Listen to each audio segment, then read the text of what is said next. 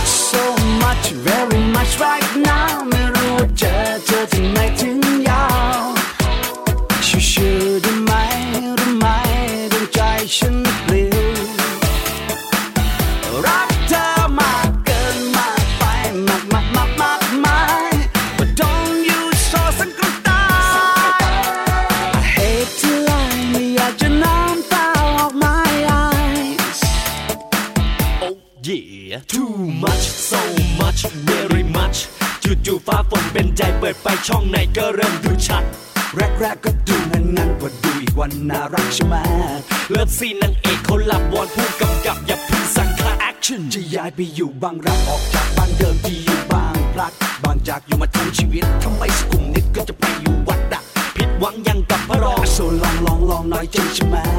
เข็ดแล้วรักสีชมพูไม่จำคำกูว่าเลิฟ you too much Loving you too much so much very much right now ไม่รู้ว่าเจอเธอที่ไหนถึงยาว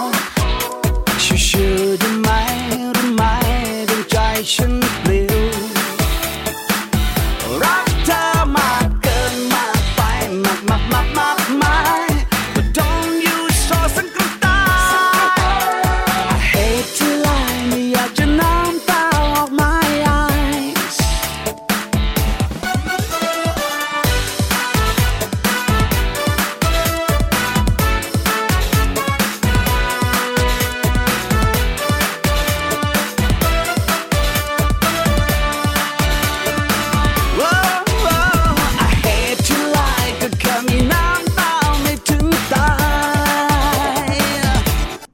ดีค่ะ คุณผู้ฟังคะกลับมาพบกับรายการภูมิคุ้มกัน รายการเพื่อผู้บริโภคกันอีกแล้วนะคะ พบกับดิฉัน สวนีช่ำเฉลียวนะคะ ฟังสดและดาวน์โหลดรายการได้ค่ะ ทาง www.thaipbsonline.net นะคะ และแอปพลิเคชันฟังทางมือถือทาง thaipbs.or.th นะคะแฟนเพจเข้ามากดไลค์กันได้ค่ะ ทาง www.facebook.com/thaipbsradiofan และ บอร์โทรนะคะที่สามารถโทรมาเพื่อติชมรายการให้ข้อเสนอแนะ แจ้งสัญญาณรับฟังกันค่ะ ทางหมายเลขโทรศัพท์ 02-7902666 ค่ะ และขอสวัสดีไปยังสถานีวิทยุชุมชนนะคะ ที่เชื่อมโยงสัญญาณกับรายการภูมิคุ้มกันค่ะ สวัสดีไปยังสถานีวิทยุชุมชนคนหนองย่าไซ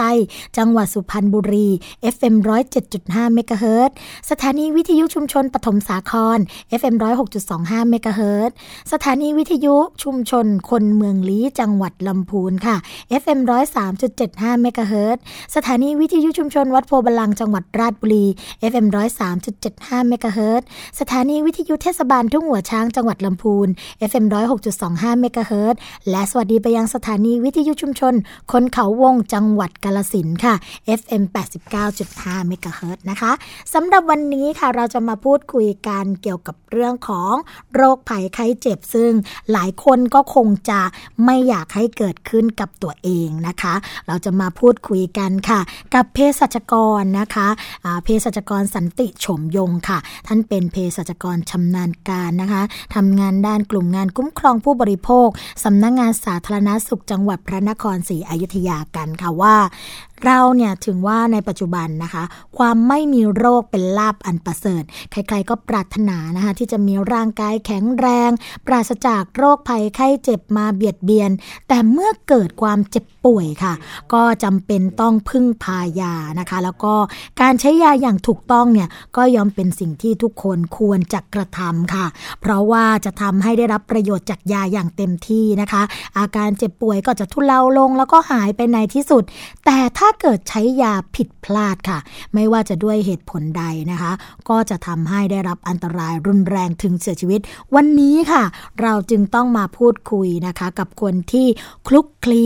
มีความชำนาญในเรื่องนี้กันค่ะตอนนี้นะคะ ทางเภสัชกร สันติชมโยงอยู่ในสายกับเราเรียบร้อยแล้วนะะเราขอเรียกกันง่าย ๆ ว่าหมอสันติกันละกันนะคะ สวัสดีค่ะคุณหมอคะ ครับผมสวัสดีครับค่ะต้องเรียกว่าคุณหมอด้วย เพราะว่าจริง ๆ แล้วเนี่ย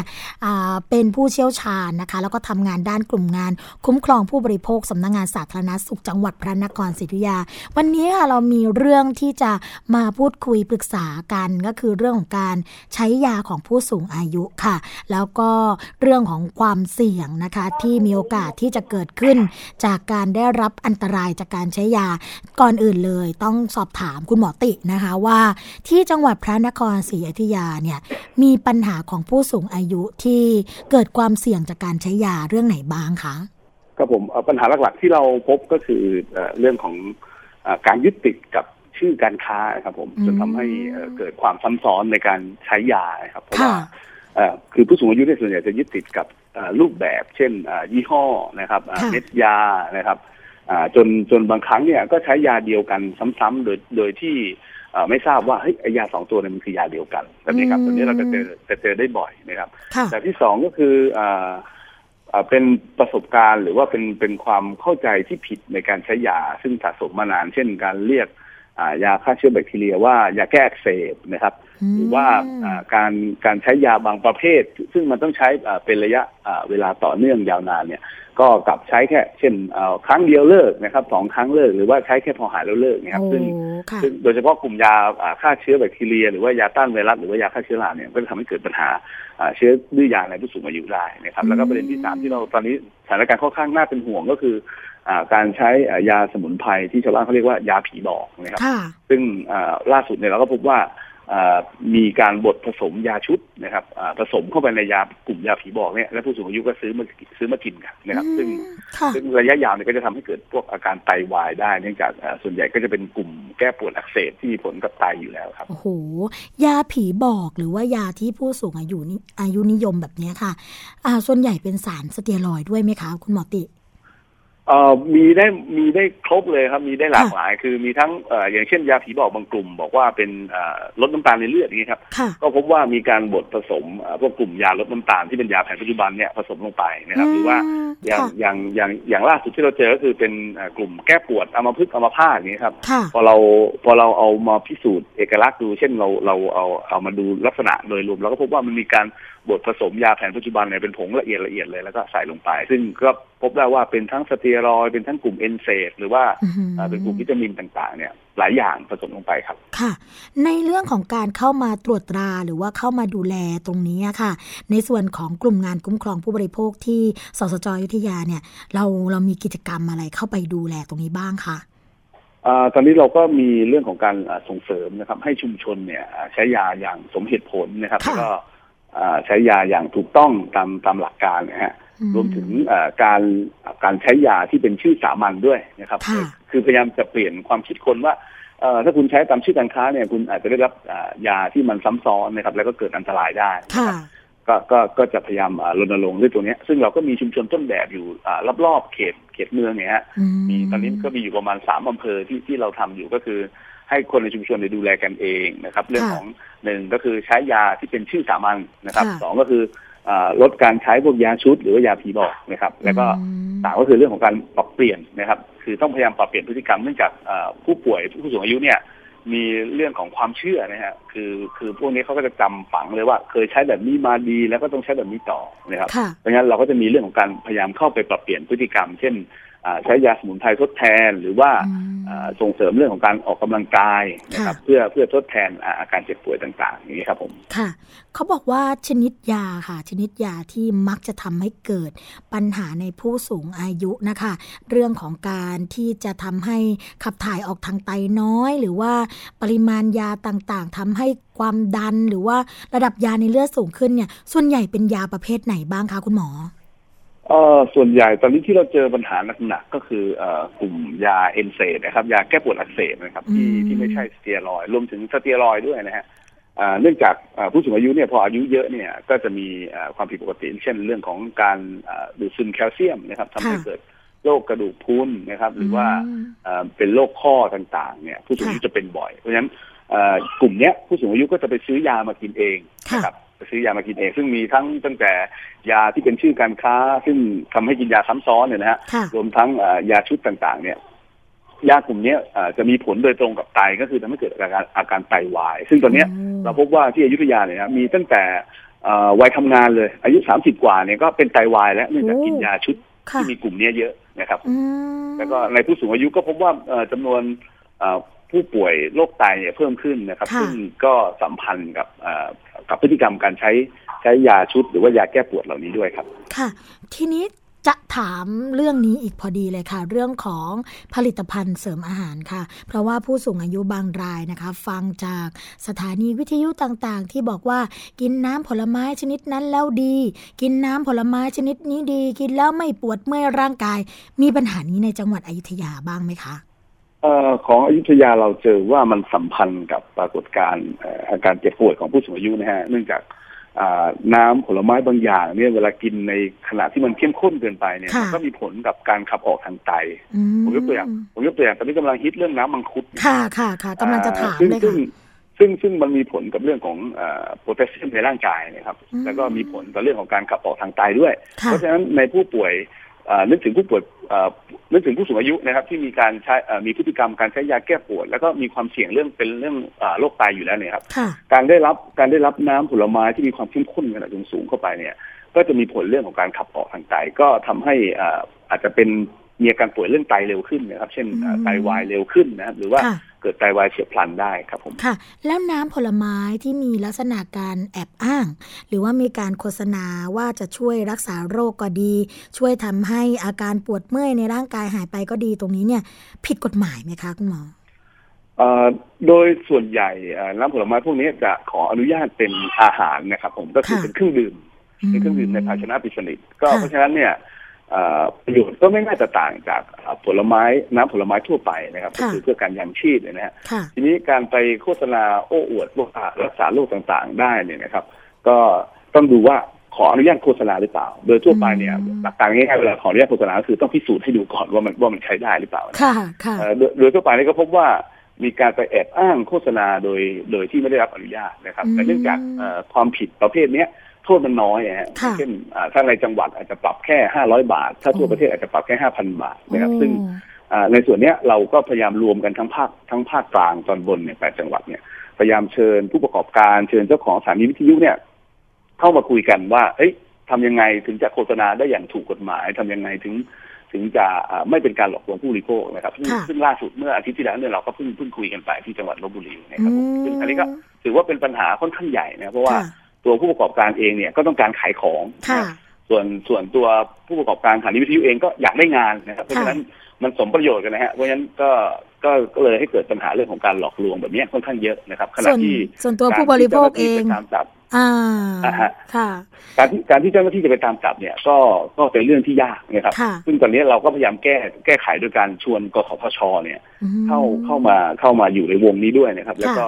เอ่อเราก็จะเรื่องถ้าเกิดมีปัญหาแบบนี้ขึ้นบ่อยๆ สถานีนั้นอาจจะต้องถูกเพิกถอนใบอนุญาตจากกสทช เราก็ใช้มาตรการแบบนี้นะฮะอืครับผมมเพราะว่าจริง ๆ อย่างที่คุณหมอติบอกนะคะว่าในส่วนของผู้ประกอบการเองเขาก็อยากขาย ส่วนในการวิทยุเองเขาก็อยากโฆษณา ส่วนผู้บริโภคเองก็อยากจะใช้สินค้า เพราะว่าคิดว่าใช้แล้วต้องดีอย่างแน่นอนนะคะในส่วนของตัวเจ้าหน้าที่เองก็มีน้อย ก็อาจจะไม่สามารถที่จะเข้าไปดูแลได้อย่างทั่วถึงใช่ไหมคะตรงนี้ก็ครับผมสิ่งที่อยากจะฝากล่ะคะ สิ่งที่คุณหมอติอยากจะฝากกับคุณผู้ฟังที่ฟังรายการเราอยู่ในขณะนี้นะคะ ไม่ว่าจะเป็นทางสุพรรณบุรีลำพูนนะคะสมุทรสาคร ราชบุรี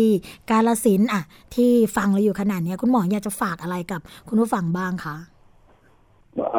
สิ่งที่จะฝากตอนนี้ก็คือเนื่องจากเอ่อปริมาณหรือว่าจำนวนเอ่อผู้สูงอายุเราเนี่ยกำลังเพิ่มขึ้นเรื่อยๆนะฮะเรากำลังก้าวเข้าสู่สังคมผู้สูงอายุนะฮะค่ะเพราะฉะนั้นเอ่อเรื่องของการเอ่อดูแลสุขภาพ หรือว่าการเตรียมตัวที่จะเข้าสู่เอ่อวัย หรือว่าเข้าสู่สังคมผู้สูงอายุเนี่ยเป็นเรื่องสำคัญนะครับผมค่ะอย่างอย่างที่พระนครศรีอยุธยาเราเองเนี่ยเราพยายามทำก็คือการเรื่องส่งเสริมและป้องกันโรคนะครับเราพยายามสนับสนุนเรื่องของการออกกำลังกายนะครับ พยายามสนับสนุนเรื่องของการเอ่อบริโภคอาหารที่อ่าปลอดภัยนะครับ แล้วก็ลดการใช้เอ่อยานะครับ โดยเฉพาะกลุ่มปฏิชีวนะหรือว่าว่าอ่าหรือกลุ่มยาเอนเซดแก้ปวดต่างๆนะครับ เพราะฉะนั้น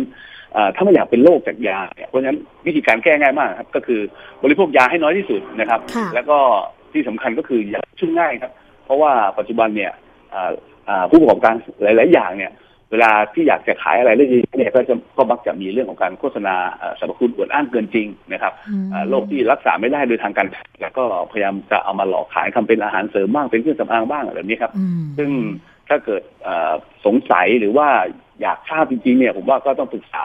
อ่าทางผู้รู้นะครับ อาจจะปรึกษาแพทย์หรือว่าอ่าเจ้าหน้าที่ด้านสาธารณสุขนะฮะที่อยู่ใกล้ๆท่านก็ได้ครับค่ะก็คือว่าอย่าหลงเชื่ออะไรง่าย ๆนะคะ แล้วก็ครับผมอ่าสรรพคุณต่างๆที่อาจจะ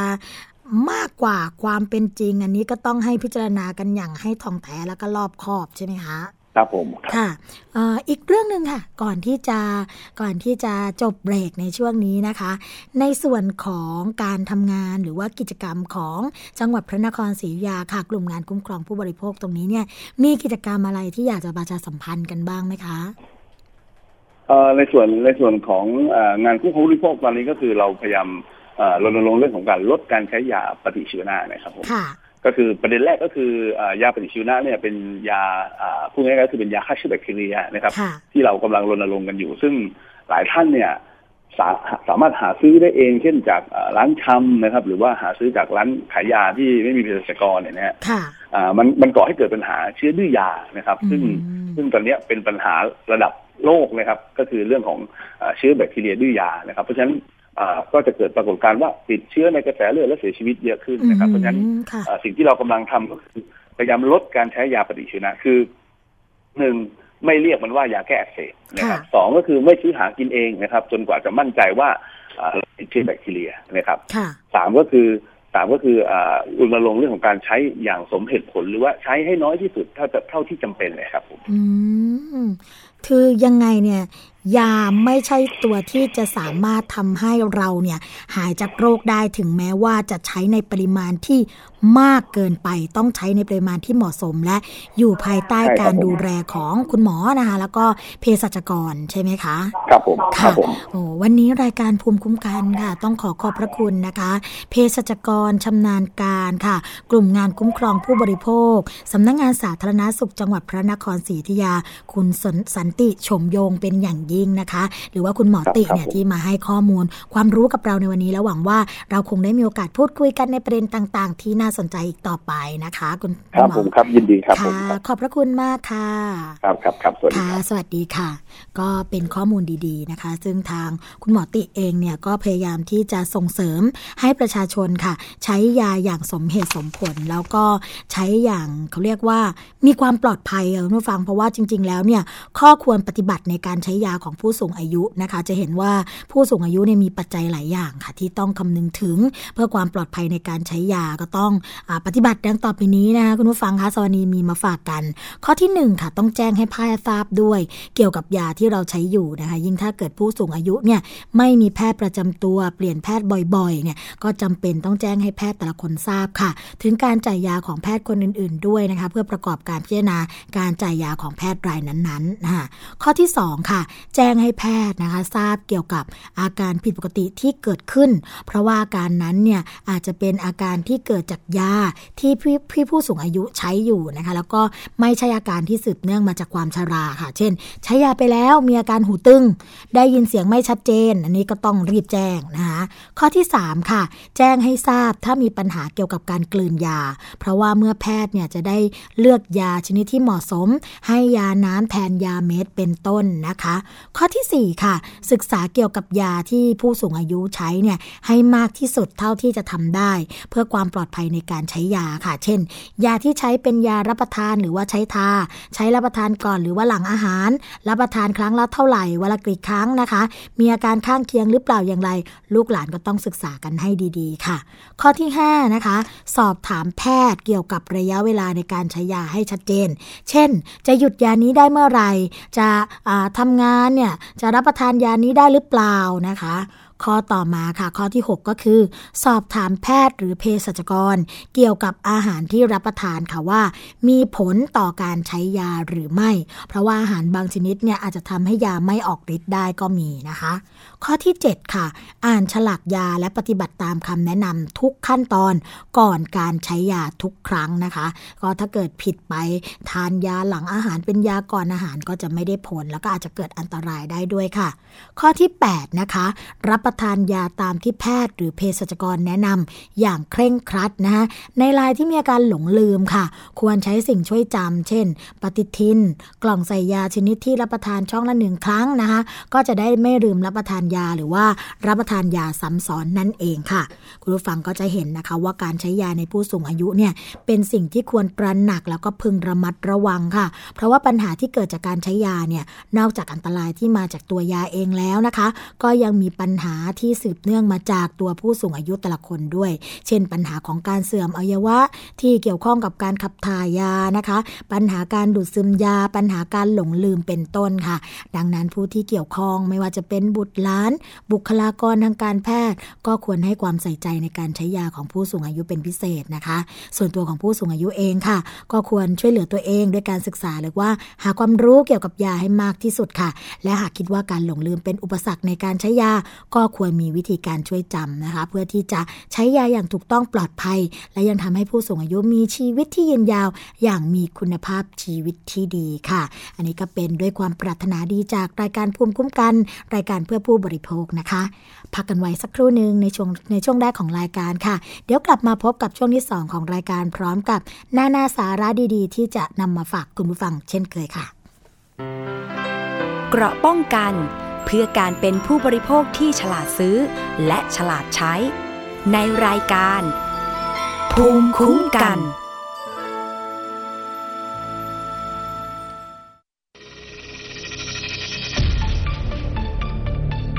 ปริมาณน้ำที่เราใช้อยู่ทุกวันเนี่ยนะ 80%เนี่ยเราใช้เพื่อเกษตรกรรมนะฮะแน่นอนเกษตรกรรมเนี่ยเขาปลูกข้าว แต่คนไทยต้องทานข้าว ช่ไหมเพราะฉะนั้นเราก็ต้องช่วยเหลือกันละกัน เกษตรกรเองเขาคงต้องกลับมาดูว่าองค์ความรู้ที่มีอยู่เนี่ยพอเพียงไหมปลูกข้าวแบบเปียกสลับแห้งให้เห็นเลยนะเพราะข้าวไม่ต้องการใช้น้ำตลอด 4 เดือน เขาจะใช้น้ำบางเดือนเท่านั้นเองนะทีนี้ส่วนภาคอุตสาหกรรมเนี่ยท่านใช้น้ำของตัวเองนะให้ไปตลอดรอดฝั่งก่อนนะท่านอย่าเพิ่งดึงน้ำจากแหล่งน้ำสาธารณะ เพราะว่าแหล่งน้ำสาธารณะนี้มันใช้หลายภาคส่วนนั้นใช้น้ำบาดาลหรือไม่ก็ใช้น้ำในสระท่าน แบ่งน้ำใช้ ปั้นน้ำใจ สู้ภัยแล้งย PBS ทีวีสร้างแรงบันดาลใจ ให้คุณรอบรู้ข่าวผ่านเชิงชั้น การวิเคราะห์ในเชิงลึก ผลประโยชน์ทางเศรษฐกิจ สะท้อนความโปร่งใส ให้สังคมได้รับรู้ความจริง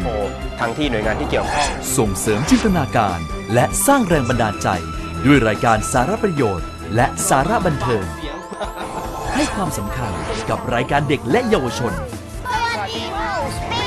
มีกิจกรรมดีๆ เชื่อมความสัมพันธ์ระหว่างครอบครัว สร้างความใกล้ชิดกับผู้ชมทางบ้าน มีพื้นที่ให้ผู้ผลิตอิสระได้ร่วมคิดและผลิตรายการที่สร้างสรรค์ มีความพร้อมในการออกอากาศระบบทีวีดิจิตอลสมบูรณ์แบบที่คม ชัด ทั้งภาพและเสียง มีช่องทางนำเสนอข่าวและรายการ ผ่านสื่อใหม่ที่มีประสิทธิผลเข้าถึงรายการต่างๆ ได้ไม่จำกัดพื้นที่ จึงสัมผัสแต่สิ่งดีๆ สร้างพัฒนาการใหม่ให้ชีวิต ไทย PBS ทีวีที่คุณวางใจ การรับชมไทย PBS ในวันนี้ จะไม่จำกัดอยู่แค่ช่องทางเดิมๆอีกต่อไป เพราะนอกจากช่องทางที่คุณคุ้นเคยแล้ว เรายังมีช่องทางที่หลากหลายมากขึ้น ทั้งเว็บไซต์ YouTube Facebook และโซเชียลมีเดียอื่น ๆ เลือกรับชมไทย PBS ตามช่องทางที่คุณต้องการได้แล้ววันนี้ Stay connected เชื่อมโยงถึงกันทุกที่ทุกเวลากับไทย PBS คุณเชื่อหรือไม่ ครีมหน้าใสขาวเร่งกระปุกเดียวเอาอยู่ 3 วันเห็นผล กาแฟลดความอ้วนเร่งด่วน 7 วันลดลง 10 กิโล ผลิตภัณฑ์เสริมอาหารผิวขาววิ่งเปล่งประกายออร่าภายในหนึ่งสัปดาห์ ถ้าคุณเชื่อ คุณกำลังตกเป็นเหยื่อโฆษณาโอ้อวดเกินจริง อยากสวยอย่าเสี่ยงอย่าหลงเชื่อคำโฆษณา ผลิตภัณฑ์สุขภาพโอ้อวดเกินจริง อยากสวยแบบไม่เสี่ยง ค้นหาความจริงที่ถูกต้องได้ที่ www.oy.com หรือ Oy Smart Application ด้วยความปรารถนาดีจากสำนักงานคณะกรรมการอาหารและยากระทรวงสาธารณสุข เกราะป้องกัน เพื่อการเป็นผู้บริโภคที่ฉลาดซื้อ และฉลาดใช้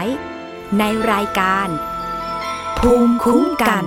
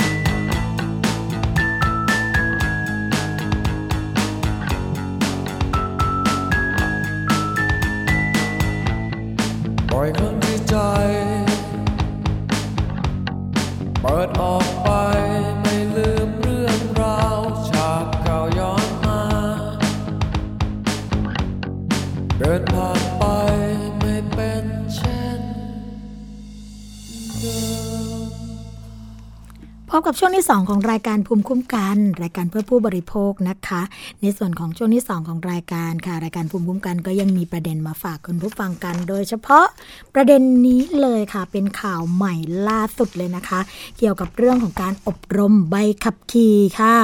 เขาบอกว่านะคะในช่วงของอช่วงสงกรานที่ผ่านมาค่ะ มีอุบัติเหตุจากเหตุจราจรจำนวนมากนะคะ แล้วก็มีสถิติที่สูงขึ้นอย่างต่อเนื่องค่ะ ก็มีข้อเสนอนะคะ เกี่ยวกับเรื่องนี้จากหลายภาคส่วนด้วยกัน โดยเฉพาะในส่วนของกรมการขนส่งทางบกค่ะ ที่ออกมาพูดคุยเกี่ยวกับเรื่องนี้อย่างเข้มงวดนะคะ โดยเฉพาะในส่วนของการอบรมใบขับขี่ที่อาจจะต้องเพิ่มข้อกำหนดมากขึ้น เพราะว่าตามสถิติของทางราชการค่ะ พบว่ามีผู้เสียชีวิตจากอุบัติเหตุจราจรในประเทศไทยเนี่ยประมาณปีละ13,000 คนหรือว่าวันละ 36 คนนะคะ แต่จากการวิจัยของคณะแพทยศาสตร์ค่ะ มหาวิทยาลัยสงขลานครินทร์กลับพบว่า มีผู้เสียชีวิตจากอุบัติเหตุจราจรถึงปีละประมาณ 24,000 คน หรือว่าวันละ 66 คนนะคะ ซึ่งความน่าเชื่อถือต่อผลการวิจัยเนี่ยก็อาจจะสามารถยืนยันได้ดีกว่าข้อมูลนะคะ ที่มีการเก็บจากสถิติ เพราะว่าบางทีเนี่ย ในเรื่องของการเก็บสถิติเหตุอุบัติเหตุจราจรนะคะอาจจะไม่ได้จดอย่างละเอียดทุกครั้ง แล้วก็นอกจากนั้นค่ะในงานวิจัยเขาจะมีข้อมูลจากหลากหลายพื้นที่หลากหลายแห่งนะคะว่า มีผู้บาดเจ็บที่ส่งตัวไปรักษาในสถานพยาบาล ซึ่งอาจจะเสียชีวิตในเวลาต่อมาก็ต่างกัน กับทางที่ราชการบันทึกข้อมูลผู้เสียชีวิต ซึ่งจะบันทึกที่เกิดเหตุเท่านั้นไม่ได้ติดตามเรื่องของผลการรักษาพยาบาลนะคะ ซึ่งจำนวนผู้เสียชีวิตขนาดนี้เนี่ยก็ถือว่าสูงมากสูงเป็นอันดับต้นๆของโลกนะคะซึ่งขณะนี้ค่ะ หน่วยงานที่เกี่ยวข้องก็กำลังคิดหามาตรการต่างๆ นานาเพื่อที่จะลดอุบัติเหตุจราจรให้ได้ ซึ่งบางหน่วยงานเนี่ยก็คิดใช้ยาแรงนะคะคุณผู้ฟัง โดยหวังที่จะให้ผู้ขับขี่เนี่ยเกรงกลัวหรือว่าเข็ดหลาบ ซึ่งหน่วยงานเหล่านี้เนี่ยหากเอาจริงเอาจังนะคะไม่ทำแบบไฟไม่ฟางก็จะทำได้อย่างต่อเนื่องตลอดทั้งปี ไม่เฉพาะช่วงเทศกาลเท่านั้นค่ะ ซึ่งในส่วนของอยาแรงที่พูดถึงกันนะคะ ก็เป็นข้อมูลที่ทางกรมการขนส่งทางบกเนี่ยออกมายื่นข้อเสนอแนะร่วมกับนักวิชาการนะคะขอให้ใช้หลักเกณฑ์ของประเทศญี่ปุ่น ซึ่งเป็นประเทศที่มีอุบัตเหตุจราจรน้อยมากนะคะ น้อยเป็นอันดับต้นๆของโลกก็มีแนวทางดังต่อไปนี้ค่ะคุณผู้ฟังคะ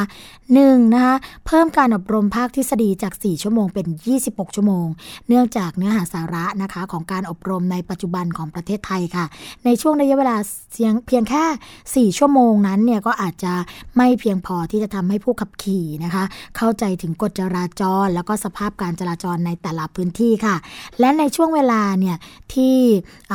อบรมเนี่ยนะคะอาจจะไม่สามารถที่จะทำให้เกิดใบขับขี่รถอย่างปลอดภัยได้ค่ะ ดังนั้นนะคะก็เลยมีข้อเสนอว่าให้เพิ่มเวลาการอบรมเป็น 26 ชั่วโมง จาก 4 ชั่วโมง เพื่อที่จะครอบคลุมเนื้อหาสาระดังต่อไปนี้นะคะ อันที่หนึ่งค่ะก็คือหลักสูตรภาคทฤษฎีขั้นที่ 1 10 ชั่วโมง ก็อาจจะประกอบด้วยความรู้ขั้นพื้นฐานนะคะ เช่น จิตสำนึกของผู้ขับขี่ สัญญาณไฟจราจร ป้ายจราจร เครื่องหมายจราจร การให้ให้ทางแก่รถฉุกเฉิน รถประจำทางนะคะความเร็วระยะห่างปลอดภัย แล้วก็การให้ทางแก่คนเดินถนนเด็กผู้พิการ แล้วก็ผู้ขับขี่มือใหม่นะคะการให้สัญญาณ การใช้แตรแล้วก็การเปลี่ยนเส้นทาง ตลอดจนการขับขี่ที่ปลอดภัย แล้วก็ระบบใบอนุญาตขับรถ การต่ออายุ การบันทึกแต้มการกระทำความผิด แล้วก็การเพิกถอนใบอนุญาตนะคะ ในส่วนที่ 2 ค่ะหลักสูตรภาคทฤษฎีขั้นที่2เนี่ยก็อบรมอีก 16ชั่วโมงนะคะ ประกอบด้วยความรู้เพิ่มเติมค่ะ รวมทั้งการขับรถในสถานการณ์ต่างๆ เช่น 1. เรื่องของการรับรู้อันตรายจุดบอดสายตานะคะ การเบรก การบรรทุกสิ่งของของการขึ้นเขาลงเขา การเข้าโค้ง การขึ้นเนินนะคะ การปล่อยรถการปล่อยมลพิษต่างๆ แล้วก็การขับขี่ในภาวะที่ไม่ปกติค่ะ เช่น กลางคืน ควันไฟ ฝน หมอกควัน ฟ้าคะนอง แผ่นดินไหวยางแตกนะคะ และกรณีฉุกเฉินค่ะเช่น การเกิดอุบัติเหตุ ความเสียหายจากอุบัติเหตุ การบำรุงดูแลรักษารถยนต์ การจอดรถ การหยุดรถนะคะ อันนี้ก็เป็นสิ่งที่อาจจะต้องเรียนรู้เพิ่มเติม ตลอดจน ข้อปฏิบัติเมื่อเกิดอุบัติเหตุค่ะ การปฐมพยาบาลเบื้องต้น การครอบครองรถนะคะทะเบียนรถยนต์ การประกันภัย แล้วก็การขับรถผ่านพื้นที่ก่อสร้าง หรือว่าการปรับปรุงถนนนะคะสองค่ะเขาบอกว่าจะต้องมีการเพิ่มการอบรมภาคสนามบนถนนจริงด้วย เพราะว่าหลักสูตรปัจจุบันเนี่ยมีการหัดขับรถในสนามเท่านั้นนะคะ ไม่มีการหัดขับรถบนถนนจริง ก็จะทำให้ผู้เข้ารับการอบรมเนี่ยขาดความมั่นใจในการขับขี่ หลังจากได้รับใบขับขี่ไปแล้วค่ะ ก็เนื่องจากว่ามีครูฝึกสอนนะคะที่ไม่เพียงพออีกทั้งว่า เกรงว่าจะทำให้เกิดอุบัติเหตุจราจรในประเทศค่ะ ซึ่งในประเทศญี่ปุ่นนะคะ ก็ต้องหัดขับรถบนถนนจริงอีก 10 ชั่วโมง ใช้เวลาอย่างน้อยเนี่ยหวันค่ะภายใน 3 เดือน โดยจะต้องมีครูฝึกสอนเนี่ยนั่งไปด้วยนะ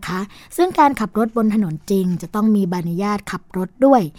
เป็นลักษณะของใบอนุญาตหัดขับรถนะคะซึ่งจะได้รับโดยการสอบข้อเขียนขั้นที่ 1 ผ่าน แล้วก็สอบขับรถในสนามได้คะแนนผ่านเกณฑ์ที่กำหนด เรียกได้ว่ากว่าที่จะได้ใบขับขี่ที่เป็นใบอนุญาตหัดขับรถนะคะ จะต้องผ่านการสอบภาคทฤษฎีแล้วก็ปฏิบัติมาในสนามก่อนแล้วค่ะ ข้อที่ 3 นะคะ เพิ่มการสอบขับรถจริงบนถนนด้วย หลังจากที่ผู้เข้ารับการอบรมนะคะ ผ่านการขับรถบนถนนจริงแล้ว ก็จะต้องสอบข้อเขียนขั้นที่ 2 แล้วก็สอบขับรถบนถนนจริง เพื่อที่จะขอรับใบอนุญาตขับรถฉบับจริงนะคะ นั่นก็หมายความว่า ถ้าผู้รับการอบรมไม่สามารถขับรถบนถนนจริงได้อย่างปลอดภัย ก็จะไม่ได้รับใบขับขี่ ซึ่งก็จะทำให้ผู้ที่ได้รับใบขับขี่มีความมั่นใจค่ะ ในการขับรถบนถนนจริง หากเราทำได้อย่างนี้นะคะ ก็คาดว่าอาจจะทำให้อุบัติเหตุจราจรเนี่ยลดลงได้ค่ะ อันนี้เป็นข้อเสนอนะคะของนักวิชาการร่วมกับในส่วนของกรมการขนส่งทางบก ตลอดจนคนที่ทำหน้าที่ในเรื่องของการคุ้มครองผู้บริโภค เรื่องของอความปลอดภัยทางถนนนะคะ ตรงนี้ก็เป็นสิ่งที่เราอาจจะต้องมาดูกันนะคะว่าจะมีความเป็นไปได้มากน้อยอย่างไรแค่ไหนค่ะ อีกเรื่องหนึ่งค่ะ คุณผู้ฟังเป็นปัญหานะคะของน้ำมันทอดซ้ำค่ะ จริงๆ แล้วปัญหาเรื่องของน้ำมันทอดซ้ำเนี่ยก็มีกันมาพูดถึงกันมาหลากหลายนะคะ เพราะว่าน้ำมันเนี่ยก็เปรียบเสมือนตัวนำความร้อนค่ะ เมื่อน้ำมันได้รับความร้อนหรือว่าอุณหภูมิที่สูงเป็นเวลานาน หรือว่าใช้ประกอบอาหารซ้ำหลาย ๆ ครั้งค่ะ ความชื้นของอาหารแล้วก็ออกซิเจนจากอาหารเนี่ยก็จะมีการเร่งการเสื่อมสลายของน้ำมัน ก็จะมีผลทำให้สีกลิ่นแล้วก็รสชาติเปลี่ยนไป จุดเกิดควันลดลงและความหนืดก็มากขึ้นนะคะ การเสื่อมสลายของน้ำมันทอดซ้ำค่ะ ก็จะก่อให้เกิดสารที่เป็นอันตรายต่อสุขภาพนะคะ ที่เราเรียกกันว่าโพล่าค่ะ แล้วก็กลุ่มโพลีcyclic นะคะ aromatic hydrocarbon มี 2 กลุ่มนะคะกลุ่ม polar แล้วก็กลุ่ม polycyclic aromatic hydrocarbon ค่ะ ที่สามารถสะสมในร่างกาย สะสมต่อการทำงานของเซลล์ แล้วก็เกิดโรคมะเร็งตามมานั่นเองค่ะ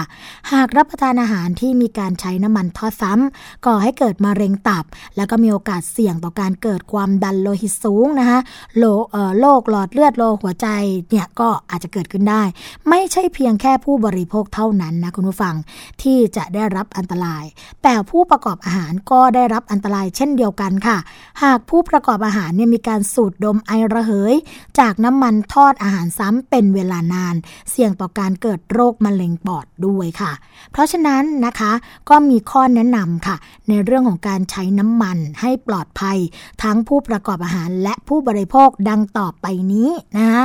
ข้อแรกค่ะ ไม่ใช้และไม่ซื้ออาหารที่ทอดด้วยน้ำมันที่มีกลิ่นเหม็นหืน เหนียวข้น สีดำฟองมาก มีกลิ่นเหม็นไหม้นะคะ แล้วก็มีควันมากค่ะ เพราะแสดงว่าน้ำมันใช้มาเป็นเวลานานทำให้มีจุดเกิดควันต่ำก็จะเสี่ยงต่อการเกิดโรคมะเร็งนะคะ ข้อต่อมาค่ะ ต้องหมั่นกรองกากอาหารทิ้ง ระหว่างแล้วก็หลังจากการทอดอาหารอย่างสม่ำเสมอ ไม่อย่างนั้นนะคะก็จะไปสะสมในน้ำมัน กลายเป็นแหล่งเพาะในเรื่องของตัวการกักเก็บออกซิเจนนั่นเองนะคะ ข้อต่อมาค่ะ ควรทอดอาหารครั้งละไม่มาก เพื่อให้ความร้อนเนี่ยกระจายทั่วถึง แล้วก็ใช้เวลาทอดน้อยลงนะคะน้ำมันก็จะไม่มีการกักเก็บในส่วนที่เป็นสารอันตรายนั่นเองค่ะ ข้อต่อมานะคะ ควรเปลี่ยนน้ำมันทอดอาหารบ่อยขึ้น หากทอดอาหารประเภทเนื้อสัตว์ ที่มีเกลือหรือว่าเครื่องปรุงรสผสมอยู่นะคะ น้ำมันที่ทอดเนี่ยก็ควรจะทอดไม่เกิน 2 ครั้ง เพราะว่านอกจากความร้อนหรือว่าเรื่องของสารออกซิเจนต่างๆ แล้วเนี่ยก็ยังมีสารเคมีที่แปลสภาพไป หลังจากได้รับความร้อนนั่นเองนะคะ ข้อต่อมาค่ะ ไม่ควรทอดอาหารไฟแรงเกินไป เพราะจะทำให้น้ำมันเนี่ยสลายตัวเร็ว อันนี้ก็ต้องระมัดระวังกันเหมือนกันนะคะ คุณผู้ฟังคะ ไม่ใช่ว่าโหเปิดไฟแสลงเลย อันนี้ก็มีผลเพราะว่าอุณหภูมิสูงก็มีผลนั่นเองค่ะ ข้อต่อมาค่ะเสด็จน้ำของอาหารดิบก่อนการทอด เพื่อชะลอการเสื่อมสลายของน้ำมัน อย่างที่บอกไปนะคะว่าสิ่งที่เป็นตัวทำให้น้ำมันเสื่อมสลายนั่นก็คือออกซิเจน ถ้าเกิดว่ามีน้ำนะคะปนเปื้อนในปริมาณที่มาก ก่อนการทอดก็จะมีน้ำใน ปริมาณน้ำในมีออกซิเจน ในปริมาณน้ำตรงที่เราทอดไปด้วย ก็ยิ่งทำให้เสื่อมสลายนั่นเองนะคะ ข้อต่อมาค่ะ ปิดแก๊สทันทีหลังทอดอาหารเสร็จ และระหว่างพักการทอดนะคะ ก็ควรที่จะลดไฟลงหรือว่าปิด หรือว่าชะลอการเสื่อมสลายตัวของน้ำมันนั่นเองค่ะ เพราะว่าอย่างที่บอกไปความร้อนเยอะๆ ก็ยิ่งทำให้สลายตัวนะคะ ต่อมาค่ะ เก็บน้ำมันที่ใช้แล้วในภาชนะสแตนเลสหรือว่าขวดแก้วที่มีฝาปิดสนิทค่ะ เก็บในที่เย็นและไม่โดนแสงนะคะ อันนี้สาเหตุที่จะต้องเก็บในขวดแก้วหรือว่าสแตนเลสที่มีฝาปิดสนิทก็เพราะว่าออกซิเจนก็จะไม่ไปทำปฏิกิริยากับน้ำมันเพิ่มขึ้นนั่นเองค่ะข้อต่อมานะคะ คุณผู้ฟังก็คือ หลีกเลี่ยงการซื้อน้ำมันที่ผ่านการใช้แล้ว ซึ่งมักนำมาบรรจุถุงพลาสติกค่ะ วางจำหน่ายแล้วก็นำมาใช้อีกนั่นเองนะคะ ข้อต่อมาค่ะ ไม่ควรเติมน้ำมันใหม่ลงไปในน้ำมันเก่า เพราะว่าเป็นการเร่งการเสื่อมสภาพของน้ำมันทำให้เกิดสารโพล่าสูงขึ้น แล้วก็เสี่ยงต่อการเกิดโรคมะเร็งนะคะ บางคนค่ะบอกว่าโอ้น้ำมันเก่าแล้วนะคะ ถ้าเกิดเติมน้ำมันใหม่ขึ้นไปเนี่ยก็ได้ช่วยเจือจางทำให้สามารถใช้งานต่อได้อีก แต่จริงๆหากเป็นเช่นนั้นไม่ค่ะคุณฟัง เพราะว่าน้ำมันใหม่เนี่ยเขาก็จะมีออกซิเจน อยู่ในน้ำมันด้วยปริมาณหนึ่งใช่ไหมคะพอมาเจอกับน้ำมันเก่า ก็ยิ่งทำให้เกิดการเสีย หรือว่าเสื่อมสลายกันไปมากขึ้นนั่นเองค่ะ เพราะงั้นนะคะมีประเด็นมาฝากอีกอันนึงก็คือเรื่องของคุณสมบัติในการใช้น้ำมันกันบ้างค่ะ ประเภทนะคะที่ใช้ความร้อนสูง 160 องศาเซลเซียสขึ้นไปนะคะ ควรที่จะใช้น้ำมันถั่วเหลืองค่ะ เพราะว่าเหมาะสำหรับทำอาหารทุกชนิด จุดเกิดควันต่ำแล้วก็ไม่ควรใช้กับความร้อนสูงเกินไปอ้อขออภัยค่ะเขาบอกว่าจุดเกิดควันนะคะ น้ำมันถั่วเหลืองเนี่ยจุดเกิดควันอยู่ที่ 160 องศาเซลเซียสนะคะจุดเกิดควันต่ำนะคะไม่ควรที่จะใช้ความร้อนสูงเกินไป ส่วนน้ำมันรำข้าวค่ะ จุดจุดเกิดควันนะคุณผู้ฟังอยู่ที่ 254 องศาเซลเซียสค่ะ ก็คือมีจุดเกิดควันสูงนะคะ เหมาะสำหรับทำอาหารทุกประเภทอีกเหมือนกัน เป็นแหล่งที่มีสารต้านอนุมูลอิสระ ช่วยลดระดับคอเลสเตอรอลในเลือด แล้วก็ลดการเกิดโรคหัวใจนะคะ ต่อมาค่ะ น้ำมันมะกอก เขาบอกว่ามีจุดเกิดควันที่ 191 องศาเซลเซียสนะคะมีหลายระดับหลายคุณภาพ แต่ละระดับก็นำไปปรุงอาหารได้แตกต่างกันไปค่ะน้ำมันดอกทานตะวันนะคะ จุดเกิดควันอยู่ที่ 107 องศาเซลเซียสค่ะ มีจุดเกิดควันต่ำนะคะ แล้วก็เหมาะสำหรับการนำมาปรุงอาหาร ที่ใช้ความร้อนระดับปานกลาง อย่างการผัดนะคะนี้เหมาะกับน้ำมันดอกทานตะวันค่ะ อีกส่วนหนึ่งน้ำมันงานะคะน้ำมันงา มีจุดการเกิดควันอยู่ที่ 177 องศาเซลเซียสค่ะ มีจุดเกิดควันต่ำเหมือนกันนะคะ เหมาะสำหรับการปรุงอาหารที่ไม่ต้องใช้ความร้อนค่ะ เช่น การทำน้ำมันสลัดน้ำจิ้มนะคะ หรือว่าใส่เพื่อดับกลิ่นคาวของอาหาร อันนี้จะเหมาะกับน้ำมันงาค่ะ น้ำมันปาล์มนะคะ จุดเดือดอยู่ที่จุดเกิดควันไงอยู่ที่ 235 องศาเซลเซียสเขาบอกว่ามีจุดเกิดควันสูง ทนความร้อนได้สูง เหมาะสำหรับนำมาทอดนะคะ แล้วก็มีไขมันอิ่มตัวสูงด้วย นิยมนำไปผสมกับน้ำมันชนิดอื่นค่ะ เพื่อที่จะทำให้ราคาถูกนะคะ แล้วก็มีความเสี่ยงต่อการเกิดโรคหัวใจและหลอดเลือดด้วย เพราะฉะนั้นนะคะก็เราอาจจะต้องหยุดเสี่ยงมะเร็ง โดยการเลิกใช้น้ำมันทอดซ้ำก็จะดีที่สุดนะคะ คุณผู้ฟังคะ มาถึงช่วงสุดท้ายของรายการภูมิคุ้มกันกันแล้วขอประชาสัมพันธ์ไปยังสถานีวิทยุที่เชื่อมโยงสัญญาณกับรายการภูมิคุ้มกันนะคะ เช่นเดิมค่ะ เช่นเคยเลย ในส่วนของมูลนิธิเพื่อผู้บริโภคนะ เราจะมีนิตยสารฉลาดซื้อสื่อเพื่อผู้บริโภคแจกให้ฟรี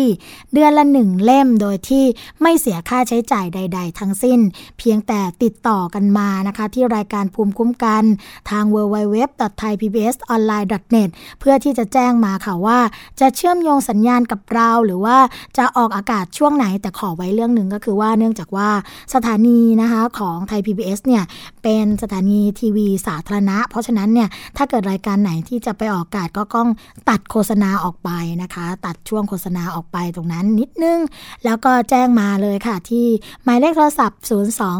027902666 นะคะ หรือว่าสถานีวิทยุชุมชนที่เชื่อมโยงสัญญาณกับเราในขณะนี้นะคะ ยังไม่ได้รับหนังสือนิตยสารฉลาดซื้อ ก็สามารถที่จะติดต่อกันมาได้นะคะสำหรับตอนนี้ค่ะ สถานีวิทยุชุมชนที่เชื่อมโยงสัญญาณกับเรา ไม่ว่าจะเป็นสถานีวิทยุชุมชนคนหนองย่าไซจังหวัดสุพรรณบุรีนะคะ FM 107.5เมกะเฮิรตสถานีวิทยุชุมชนปฐมสาคร FM 106.25เมกะเฮิรตสถานีวิทยุชุมชนคนเมืองลี้จังหวัดลำพูน FM 103.75เมกะเฮิรตสถานีวิทยุชุมชนวัดโพบัลลังจังหวัดราชบุรี FM 103.75เมกะเฮิรตสถานีวิทยุเทศบาลนะคะเอขออภัยค่ะ วิทยุเทศบาลทุ่งหัวช้างจังหวัดลำพูนนะคะ FM 106.25เมกะเฮิรตสถานีวิทยุชุมชนคนเขาวงจังหวัดกาลสิน FM 89.5เมกะเฮิรตนะคะ สถานีไหนยังไม่ได้รับนิตยสารฉลาดซื้อเนี่ย ก็ให้รีบติดต่อกันมาโดยด่วนค่ะ และอีกเรื่องหนึ่งที่จะประชาสัมพันธ์นะคะ ในส่วนของทางมูลนิธิเพื่อผู้บริโภคค่ะ ทางมูลนิธิเพื่อผู้บริโภคฝากประชาสัมพันธ์มานะคะ เรื่องของการใช้สิทธิ์ของผู้บริโภคค่ะ ว่าถ้าเกิดว่าถูกละเมิดสิทธิ์นะคะไม่ว่าจะเป็นเรื่องต่างๆ อาหารยา ผลิตภัณฑ์เสริมอาหารนะคะโทรคมนาคม อสังหาริมทรัพย์ไม่ว่าจะเป็นเรื่องการซื้อบ้านไม่ได้บ้าน ซื้อคอนโดแล้วนะคะ ก็ไม่โอนไปตามสัญญาหรือว่า โอนแล้วแต่ไม่มีการดำเนินการให้เป็นไปตามแบบแปลนเนี่ยก็สามารถที่จะโทรมานะคะเพื่อที่จะร้องเรียนกันได้ ทางมูลนิธิเพื่อผู้บริโภคมีศูนย์พิทักษ์สิทธิผู้บริโภคค่ะ หมายเลขโทรศัพท์นะคะ โทรกันมาที่ 02 นะคะะจะติดต่อผ่านทางรายการภูมิคุ้มกันก็ได้ที่ 027902666 นะคะ หรือว่าทางมูลนิธิเพื่อผู้บริโภค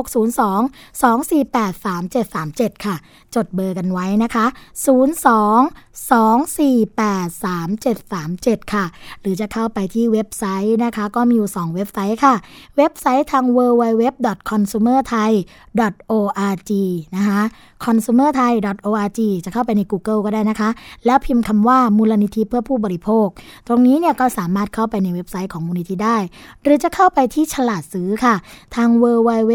ฉลาดซื้อ .com พิมพ์ภาษาไทยได้เลยนะคะ www. จุดฉลาดซื้อ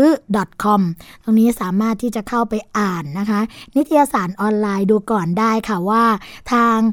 ฉลาดซื้อเขามีข้อมูลอะไรที่น่าสนใจบ้าง อันนี้เป็นการประชาสัมพันธ์จากมูลนิธิเพื่อผู้บริโภคนะคะ ผ่านรายการภูมิคุ้มกันค่ะโอ้มาถึงช่วงสุดท้ายของรายการกันจริง ๆ แล้วค่ะ คุณผู้ฟัง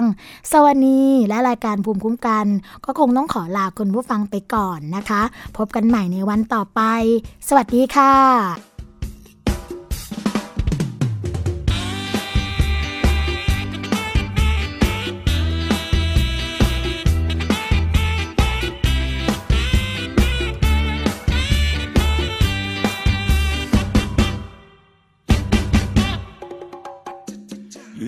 มาหวานใส เอาอกเอาใจกับเธอ มาออดมาอ้อนอย่างนั้นฉันดูว่ามันยังไงยังไงอยู่นะ เปิดปากก็เห็นลิ้นไก่ ต้องการอะไรหรือเปล่า ทำเป็นไม่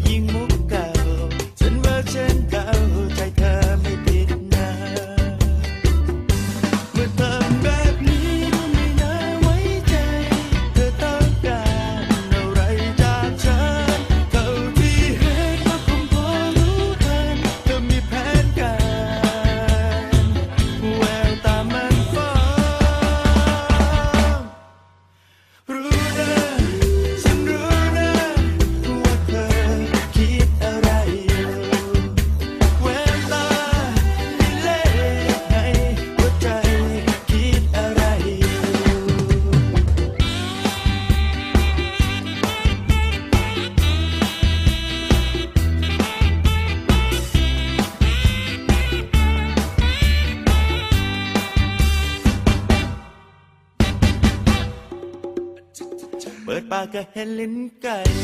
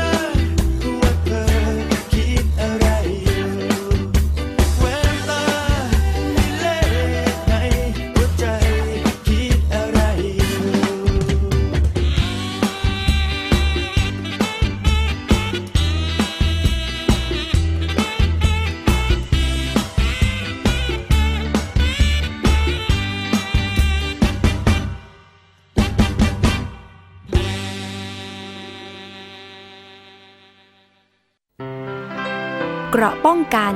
เพื่อการเป็นผู้บริโภคที่ฉลาดซื้อ และฉลาดใช้ ในรายการ ภูมิคุ้มกัน